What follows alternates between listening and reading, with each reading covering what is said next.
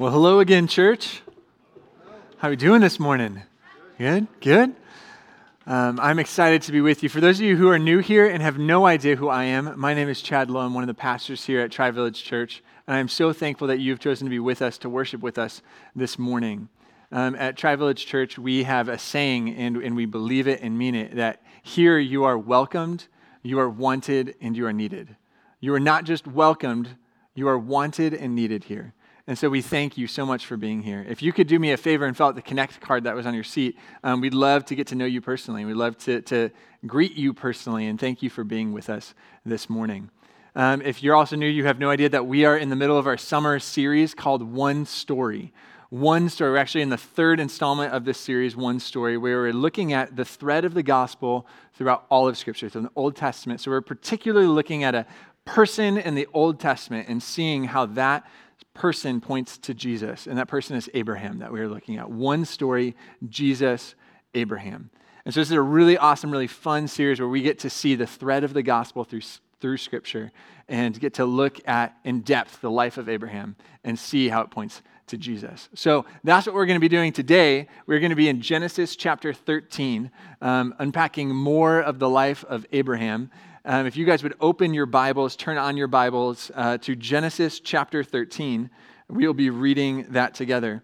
And if you'd also stand for the reading of God's word, it's one of the things we do here out of respect and reverence for the word of God. If you are with me, say amen. amen. Starting in verse 1.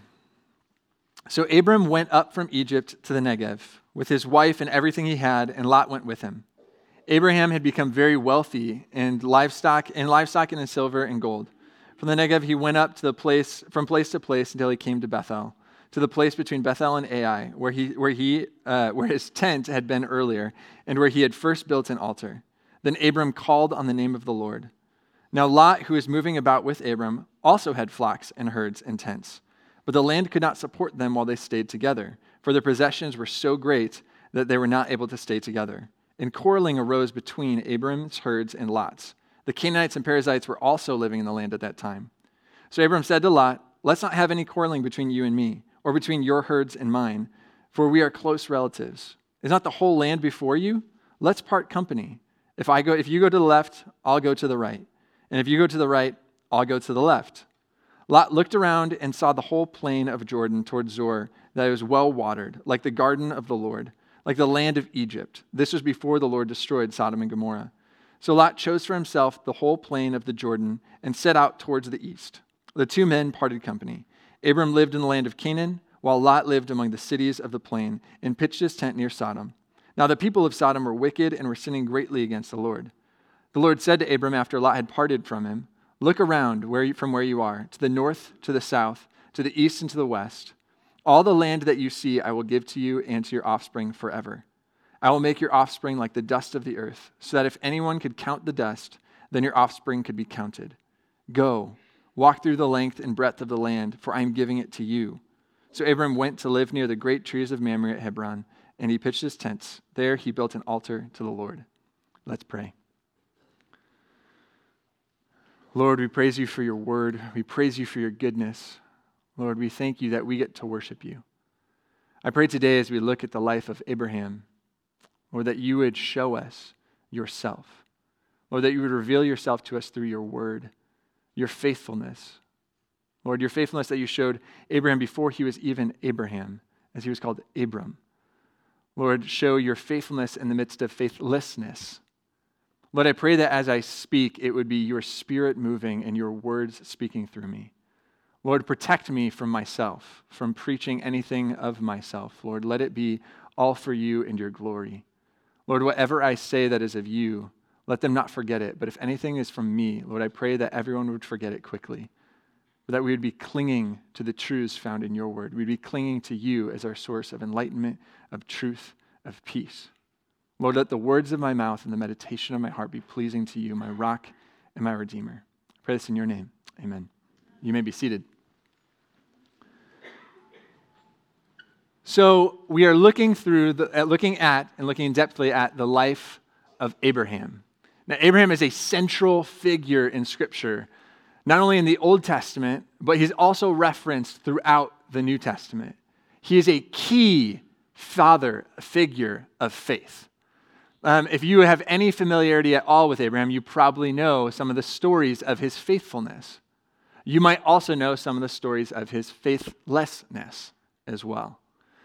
And so today, we get to see a, a snapshot in the middle of the journey. Sometimes when we, when we see what God is doing through the life of a person, we get to see the beginning, the call, which we looked at last week, the call of Abram to go from his homeland and into where God was leading him. And then we get to see the end when he arrives where God's called him to. But what we get to see today is along the journey, along the journey of faithfulness and what that means. And, and, for many of us, we can wrestle with a lot of the same things that Abram is wrestling with. We struggle with being faithful in all circumstances. When things get hard, do we still follow Jesus? When things are uncertain, how do we respond? And so we get to see the life of Abram, of Abram, um, later Abraham, and the faithlessness and faithfulness of him. So, in order to depict this, uh, a pastor did this for me a number of years ago. I want you all to hold out your hands like this. Just, yeah, go ahead. Just, just hold your hands out like this. So, when we look at faithfulness, faithfulness is saying, okay, Lord, figuratively, of course, everything in my life is here. It's yours. My dreams, my cares, my passions, my friendships, my, my relationship, my spouse, my kids, my career, my home, all of the things are yours. So take them, use them as you will. And then sometimes we do this. Everyone clench your fist. And we go, okay, Lord, um, these are mine. Uh, let me take care of these things. Uh, let me hold on to these things. Let me decide what is best with these things. These are the things that I need to hold on to. And so, throughout, you can put your hands down, but throughout the, uh, the life of Abram, what we're going to see today is when he goes from this to this. When he goes from clenching his fists to opening them up. And how, too, we can do the same. So, we're going to be doing that by looking at three different points, three different movements of Abram. And so, the first one is, if you guys would put that on the screen, the first one we see is that um, Abram gave in. He gave in to faithlessness. This is him holding on. This is the clenched fist. He gave in to sin. But then we see he, that he gave up. Not that he was apathetic and said, I'm over it, but that he gave up his concerns, his cares, his things to the Lord. And then we also see that God gave back, that God met his faithfulness with faithfulness, and what this means for us. So let us dive in.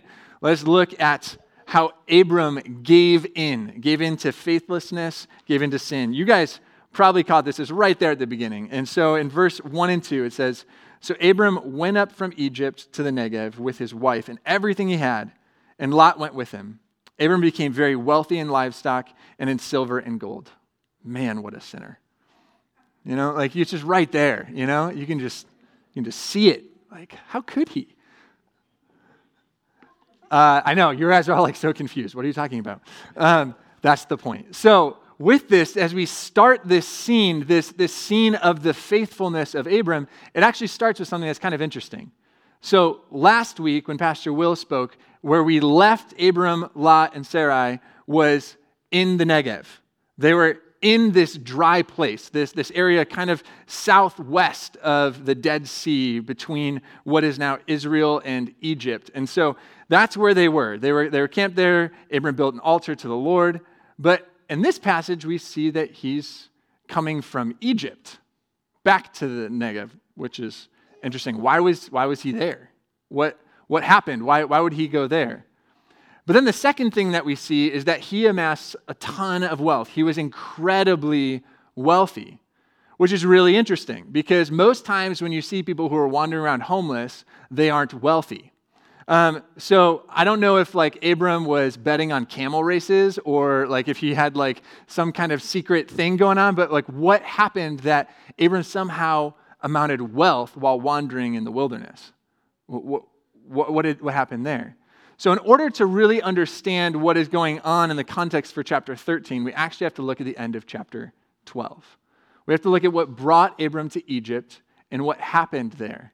Now, this is the moment in Abraham's life that is arguably the most sinful publicly for us. It's the biggest indictment to his character of faithfulness.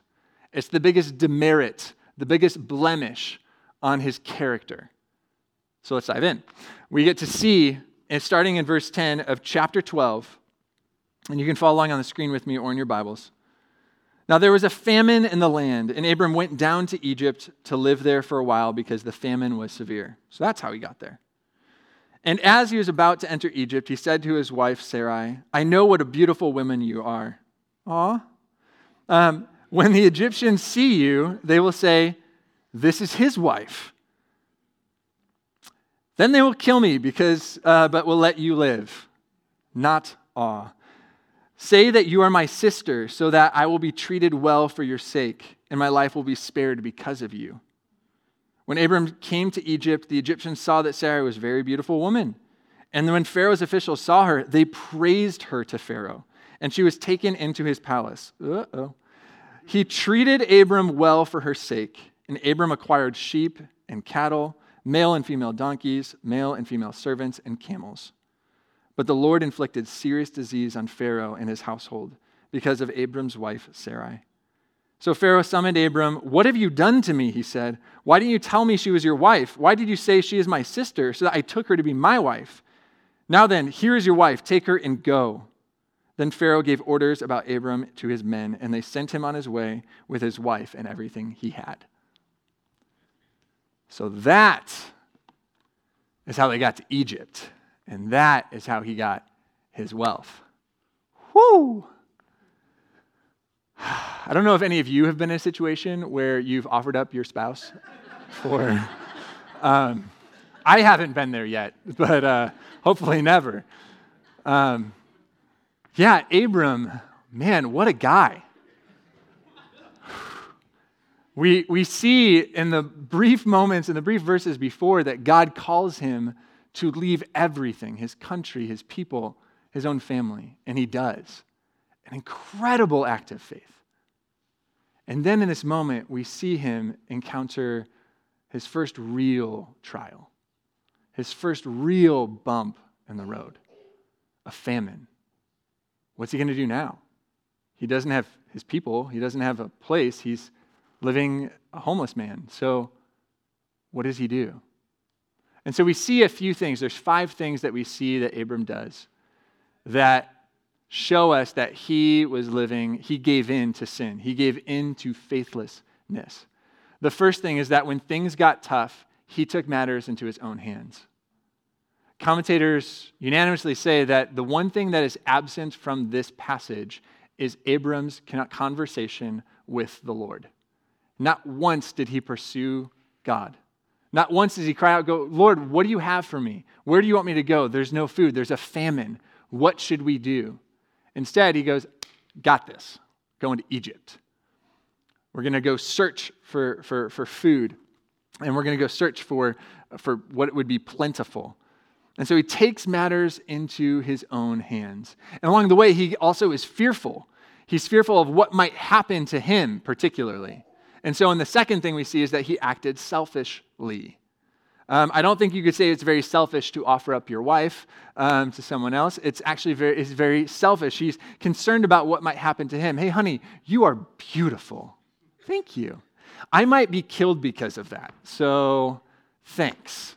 Why don't you just tell him that you're my sister, okay? Let's just pretend that we aren't really a thing.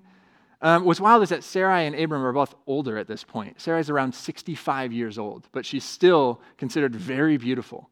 Um, so she's older and later in life, but Abram acts selfishly, concerned more about his safety and security than his wife's safety and security.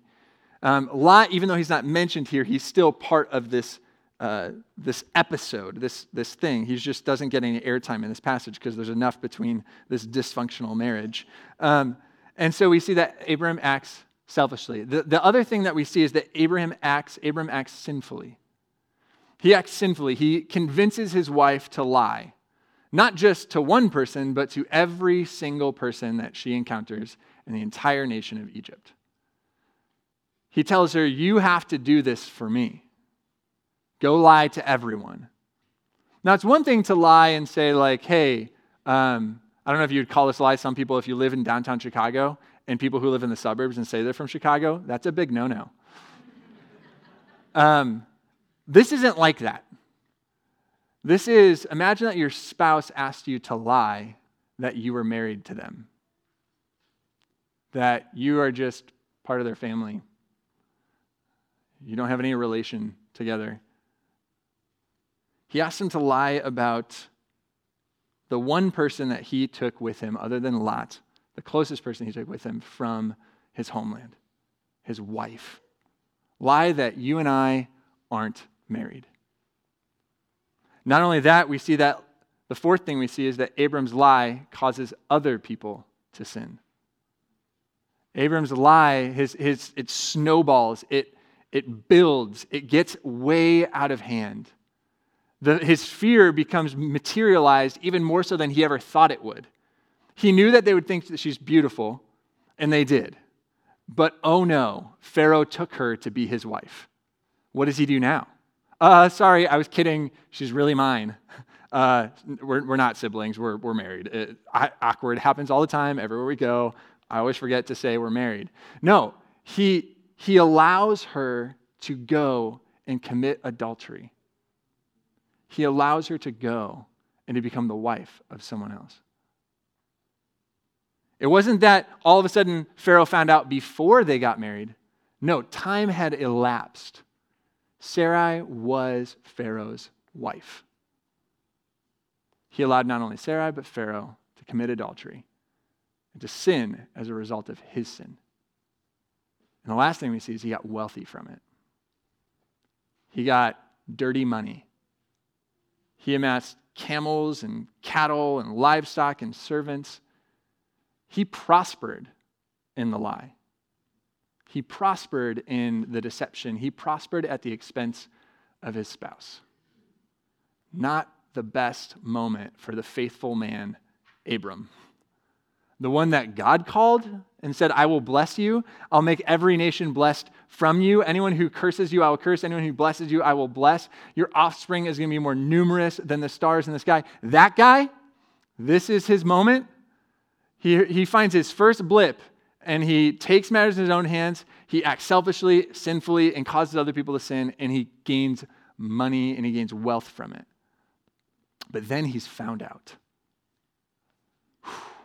What's interesting in this whole passage is that the king of Egypt, Pharaoh, is the one who acts righteously in this passage. He's the one, not the God-fearer Abram, but the one who is the pagan, is the one who says, Whoa, whoa, whoa, why didn't you tell me she was your wife? This is so wrong. This is, this is so, so wrong. Take her back. It's the pagan who acts more righteous than the God-fearer. Faithful Abram. He gave in to sin, he gave in to faithlessness. But yet, Pharaoh still allowed him to keep all of the wealth that he blessed him with. He still allowed him to keep the dirty wealth that he just got. There are a few things that we learned from this. Not so much about Abram, we already learned that, um, that he's a pretty messed up dude. But we learned some things about God. We learned some things about how he interacts with us and how he interacts with Abram in this passage. So, one of the first things we learn about God is that God chooses broken people. You would expect that when the first trial come, his first at bat, he wouldn't just whiff miserably, but that he would somehow do something that mattered. You'd expect that he would go, Okay, Lord, you brought me out of my hometown. You brought me here. There's a famine. I trust that you had a plan. That somehow before that you were going to bring me through this, that, that this was going to be bigger. But instead, he didn't. God uses broken people, He uses flawed people to magnify His glory. And that's good news for us because you and I are broken people. That's good news for us because you and I are flawed people. If God uses flawed, broken Abram, God certainly can use flawed, broken you and me. Amen. The second thing we see is that Abram's sin isn't his final identity, and the narrative of grace. Even though Abram sinned, it didn't stop him from still being the blessed one. It didn't, still didn't stop him from being the one that God had a plan for, that all the nations of the world would come from him, that he would bring about a, a future blessing, a promised one. God still chose this sinful person to amount his blessing. So, what does this mean for us? It means that there is no sin that has separated you from the love of God. It means that whatever you are going through, whatever sin that you, if you feel too dirty that ah, God can't use me, if only you guys knew what I have done. If only you knew what I'm doing. If only you knew how sinful and messed up I am. You might even feel uncomfortable sitting here in church. You might go, I don't belong here. This is for like righteous people. It's not the case at all.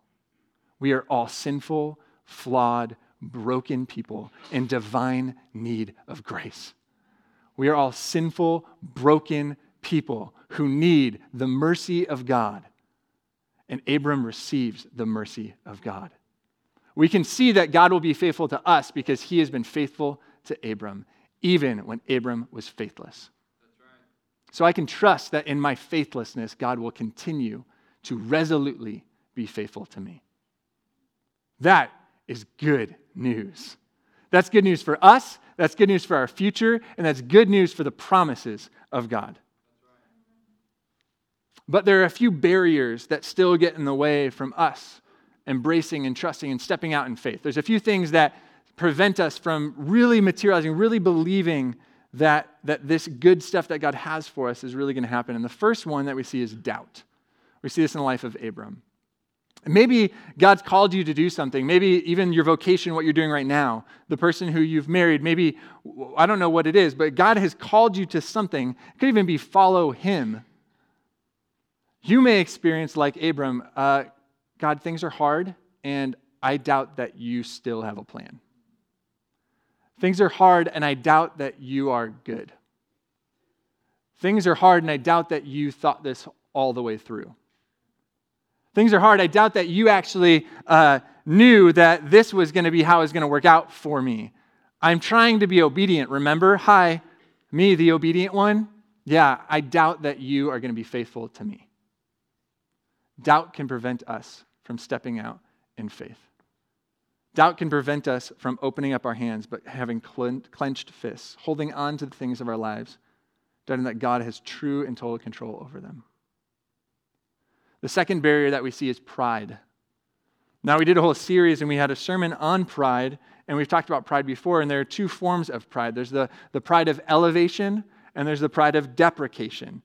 And so, this, this elevating pride is where I am so awesome. Like, I am the Lord's gift to you. So, thank you. You're welcome. So glad I could be here. Like, this is the pride of, you know what? You are so blessed to hear from me.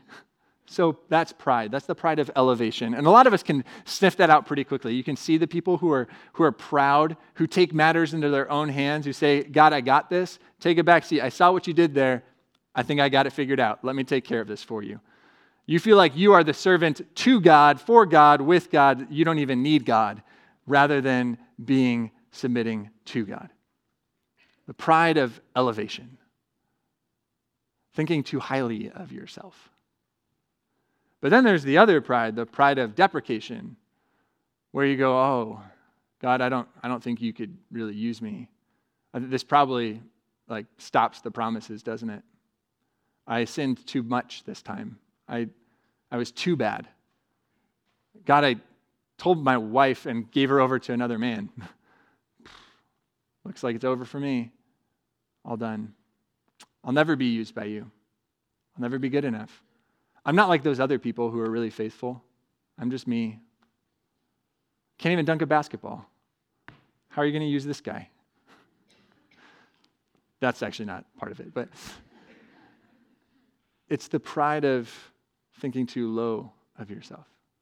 You're still consumed with yourself, still being selfish, still all about you, but you just think lowly of yourself.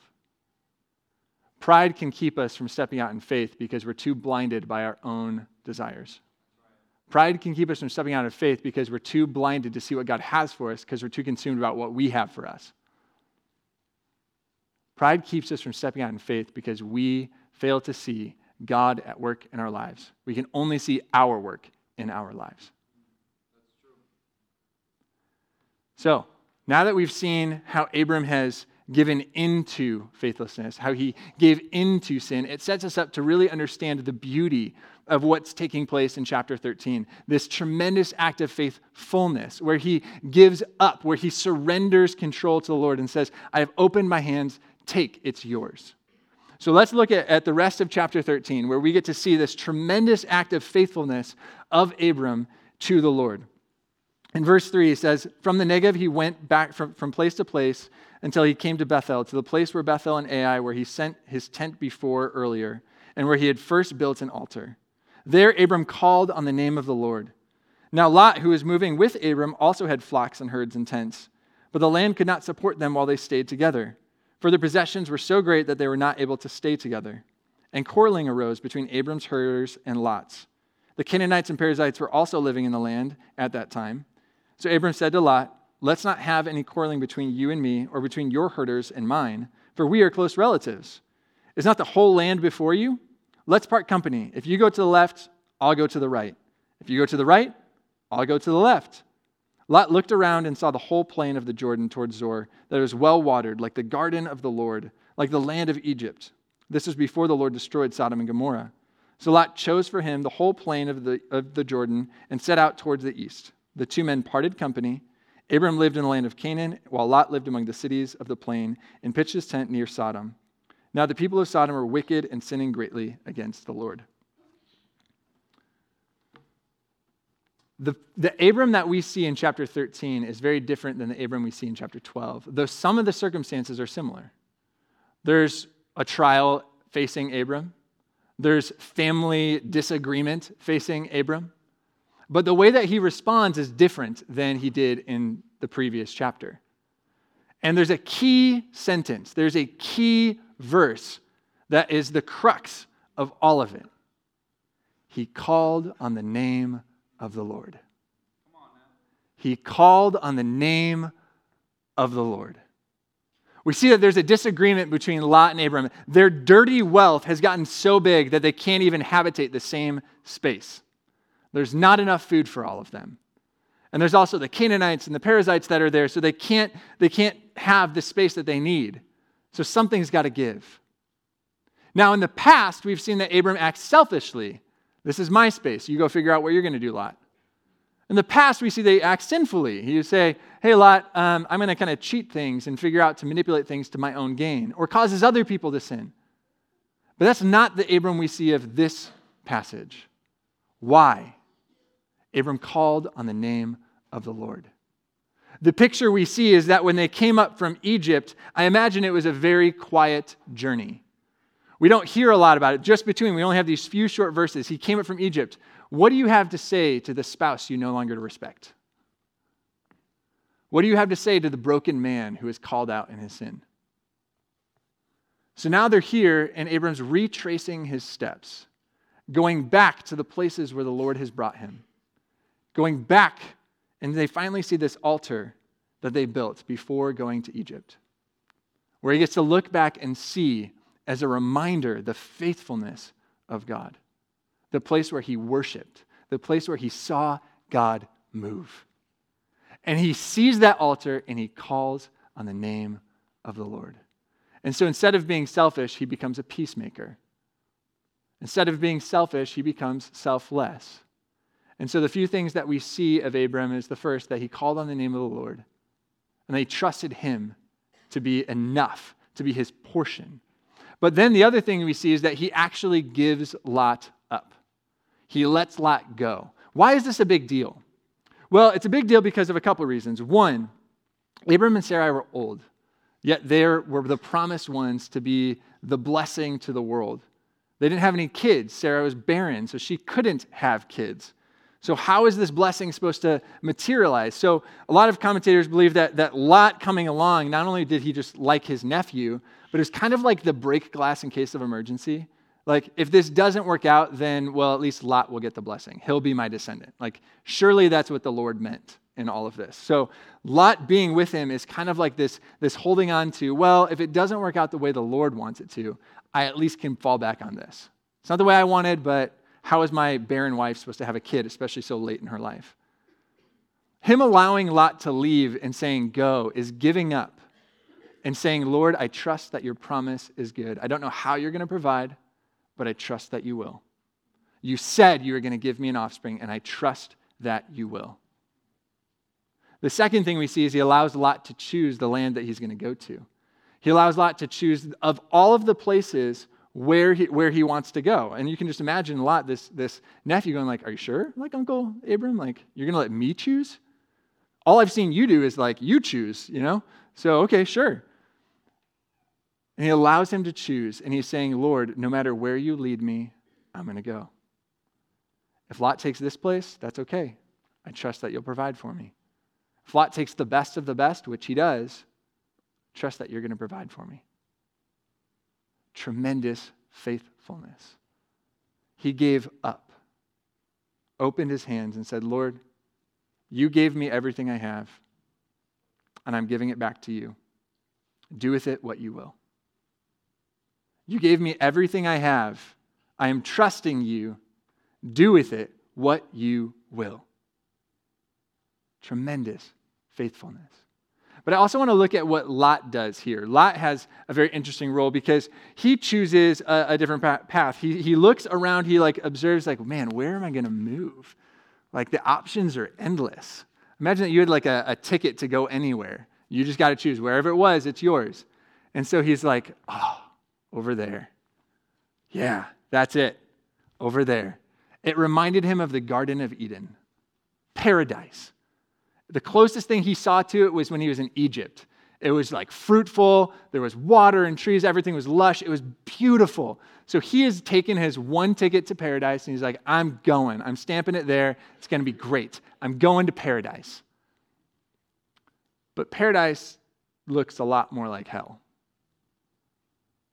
It's interesting because the, the path that Lot chooses, that what he's expecting to find in this world, what he's expecting that this world is going to give him is heaven.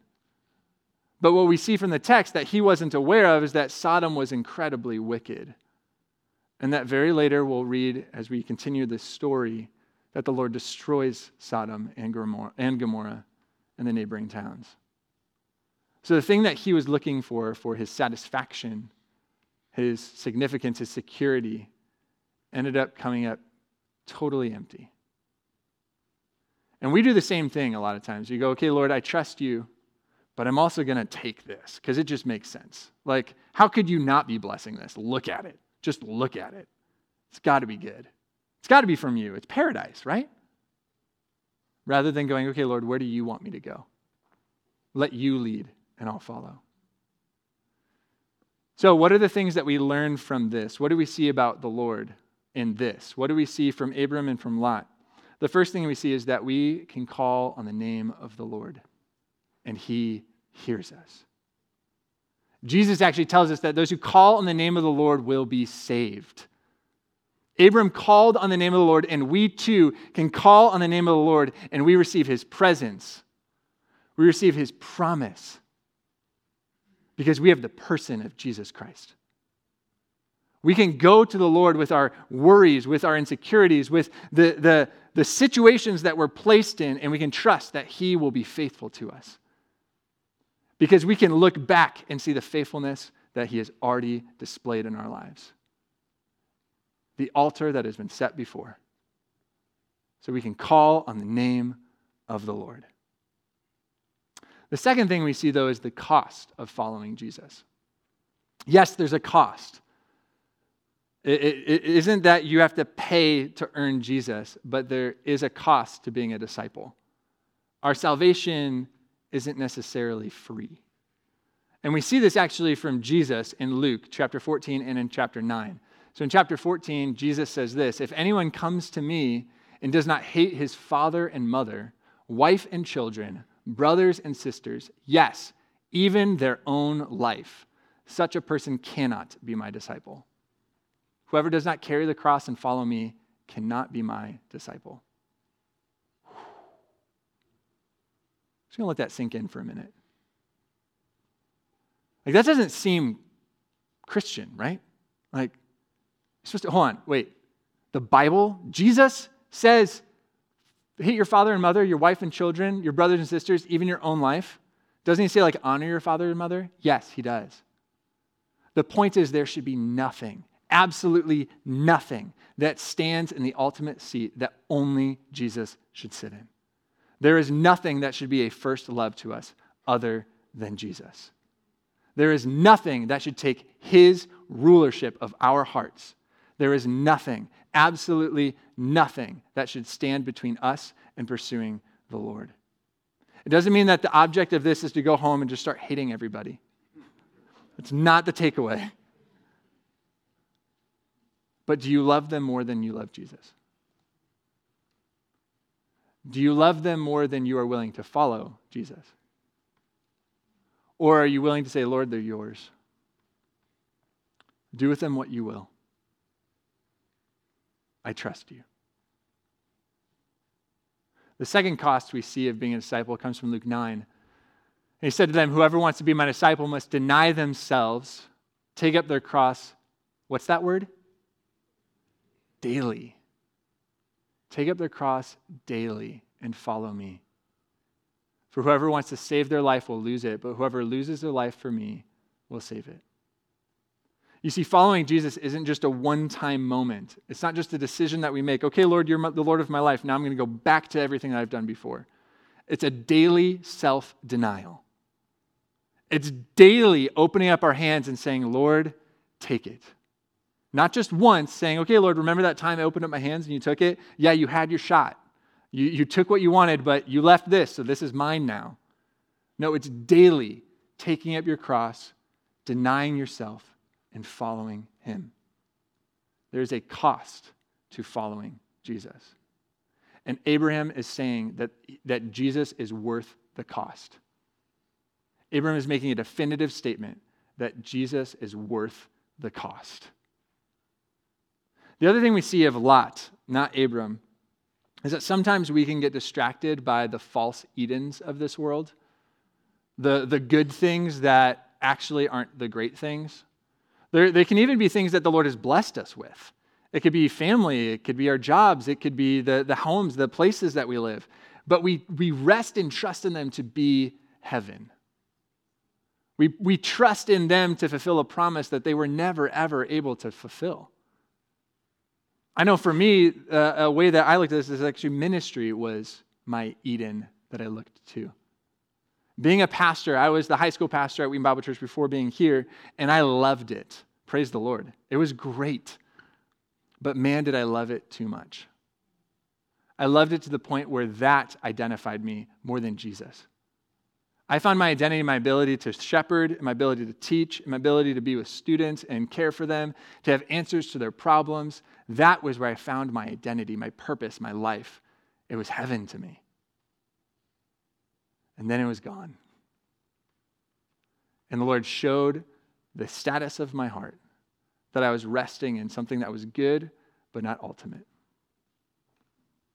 You know what's wild is I could not preach another sermon, but as long as I'm following Jesus, God is good. Amen? I could never mentor another person, but as long as I'm following Jesus, God is good. Amen. My identity is not found in what I do, but what in Christ do, has done for me. Abram's identity is not found in what he has done, his failures or his faithfulness, but in what the Lord is doing and has done for him. We find our peace, our hope, we find the object and source of our faith in a person, and that is Jesus. But there's a barrier that keeps us from stepping out and walking in faithfulness here. And I believe that barrier is fear. Fear of what if, okay, Chad, I hear what you're saying. I hear that I need to open my hands, I need to give it all. But what if God actually takes it all? What if He doesn't just take one thing, but He takes several things? What if He takes everything? What if I lose my job? What if I lose my spouse? If I lose my friends, my family? What if I lose it all? fear can cripple us from stepping in faith. You know what's crazy is there was a man who did have everything taken away from him. His name was Job. You know what he said after everything was taken? The Lord giveth and taketh away. The Lord giveth and taketh away. Blessed be the name of the Lord. Wow. You see, even when we lose it all, we never lose Him. Even when we lose it all, we are never alone. Even when we lose it all, God is with us. We have His presence, we have His promise, we have Jesus. So we can say, Lord, take it all because I already have everything. Take it all because you've already given me everything. Take it all because there is nothing that will ever be more than what I have in you. Ever. So now that we have seen how Abram has given into sin and faithlessness, and then he, how he has given up in faithfulness, I want to see how the Lord gave back. This last part, this, this key part of the passage so in verse 14, it says, The Lord said to Abram after Lot had parted from him. That's key. It's after Lot has already left. Look around from where you are to the north and south, to the east and west. All the land that you see, I will give to you and your offspring forever. I will make your offspring like the dust of the earth, so that if you could count the dust, then your offspring could be counted. Go, walk through the length and breadth of the land, for I am giving it to you. So Abram went and lived, near the great tree of Mamre at Hebron when he pitched his tent and built an altar to the Lord. See, the very things that Lot or that Abram gives up in Lot and in land, the Lord Brit gives back. He says, Hey, you just gave up this land, go walk wherever you want. It's yours. All of it. Every single space. You want to go north? Cool. Go south? Cool. East, west? Sure. It's all yours. He gives up everything, and the Lord says, Oh, okay, hold on. Let me outdo you. He gives up his backup plan. He can't have offspring. He says, Hey, no, no, no. I still am going to fulfill my promise. Not only am I going to give you offspring, I am going to give you so much that you can't even count it all. If you could count all the dust on this earth, then you could count how many kids you're going to have, how many descendants are going to come from you. But you can't. I dare you. That is wild. He says, Lord, I give it to you. And the Lord says, Oh, that's cool. I give it all back. Now, there's a danger here. There's a danger of prosperity gospel creeping in and saying that, okay, offering plate comes by, awesome, I'm giving to the Lord because He's going to give me what I want. Sweet. If I serve God, then He's going to have to serve me. If I scratch His back, then He's going to have to scratch mine. That sounds awesome. I'm in. No. Because that means that the thing that you are wanting is greater than the Lord Himself. That means that you are still trusting in something other than the Lord to satisfy you, to give you your significance and your security. You are trusting in something lesser to be ultimate. No, no, that's not how the Lord works. He says, Pursue me, and I have everything. Pursue me, love me. The blessing, the, the wild thing is that the blessing that Abraham saw or the blessing that he was promised, he didn't get to see come into fruition in his lifetime on this earth. Sometimes the blessings we get, we don't get to see on this earth. They're for a future earth. So, what's the, the whole point of this is that this story, as much as we've been talking about Abram and, and the faithlessness and the faithfulness, this story is about God and his faithfulness. It's not about Abram. The, the, the moral isn't to go be like Abram because he was faithful in a hard time, or don't be like Abram because he was faithless. It's trust in our faithful God. Trust in the God who is the same yesterday, today, and forever. Trust in him because he is good. You see, this passage is actually all pointing to Jesus. You can see it through the life of Abram, that Abram's life is pointing to Jesus. Abram had to wander around homeless as a sojourner, a foreigner, an alien. Jesus was also a foreigner, a sojourner, an alien in this world. We actually see in Luke, again in Luke, um, there was a, a, a boy who's coming up to Jesus, and he says this if you guys would put the passage on the screen. As they were walking along the road, a man said to him, I will follow you wherever you go, Jesus. And Jesus replied, Foxes have dens and birds have nests, but the Son of Man has no place to lay his head. Jesus is the greater foreigner. Jesus is the greater Abram. We see that in the moment of trial, as they're wandering in the wilderness, Lot and Abram are presented with a test, and they failed.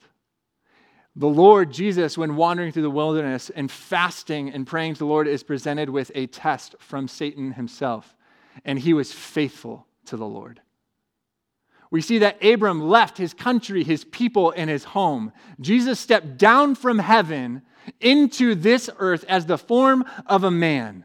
He was rejected by the people he created. He was beaten. He was crucified. He died a sinner's death. Jesus made the greater sacrifice. Jesus is the greater Abram. Jesus is our greater hope. Jesus is our greater promise. Jesus is our greater treasure. And Jesus is preparing for us a greater home.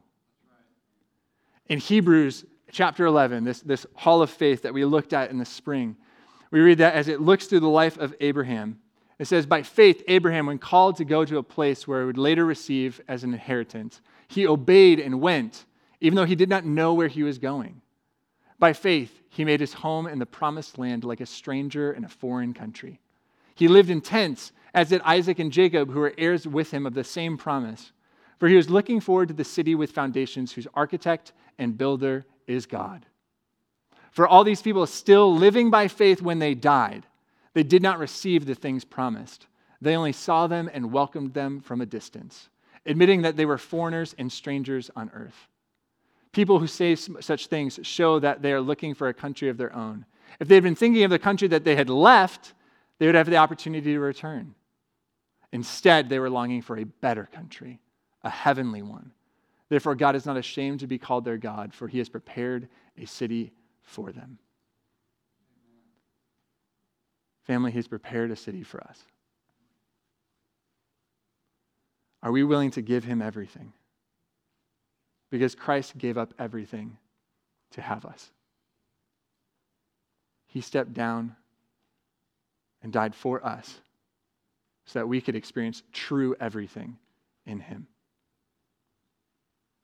What are you holding on to that you are unwilling to let go? What are you holding on to and saying, God, not this one? This one's mine. What are you holding on to that you're hoping will give you the satisfaction, the security, or the significance that you're looking for? And where are you going to be letting God say, Take it? It's yours already. In you, I have more than enough. Let's pray.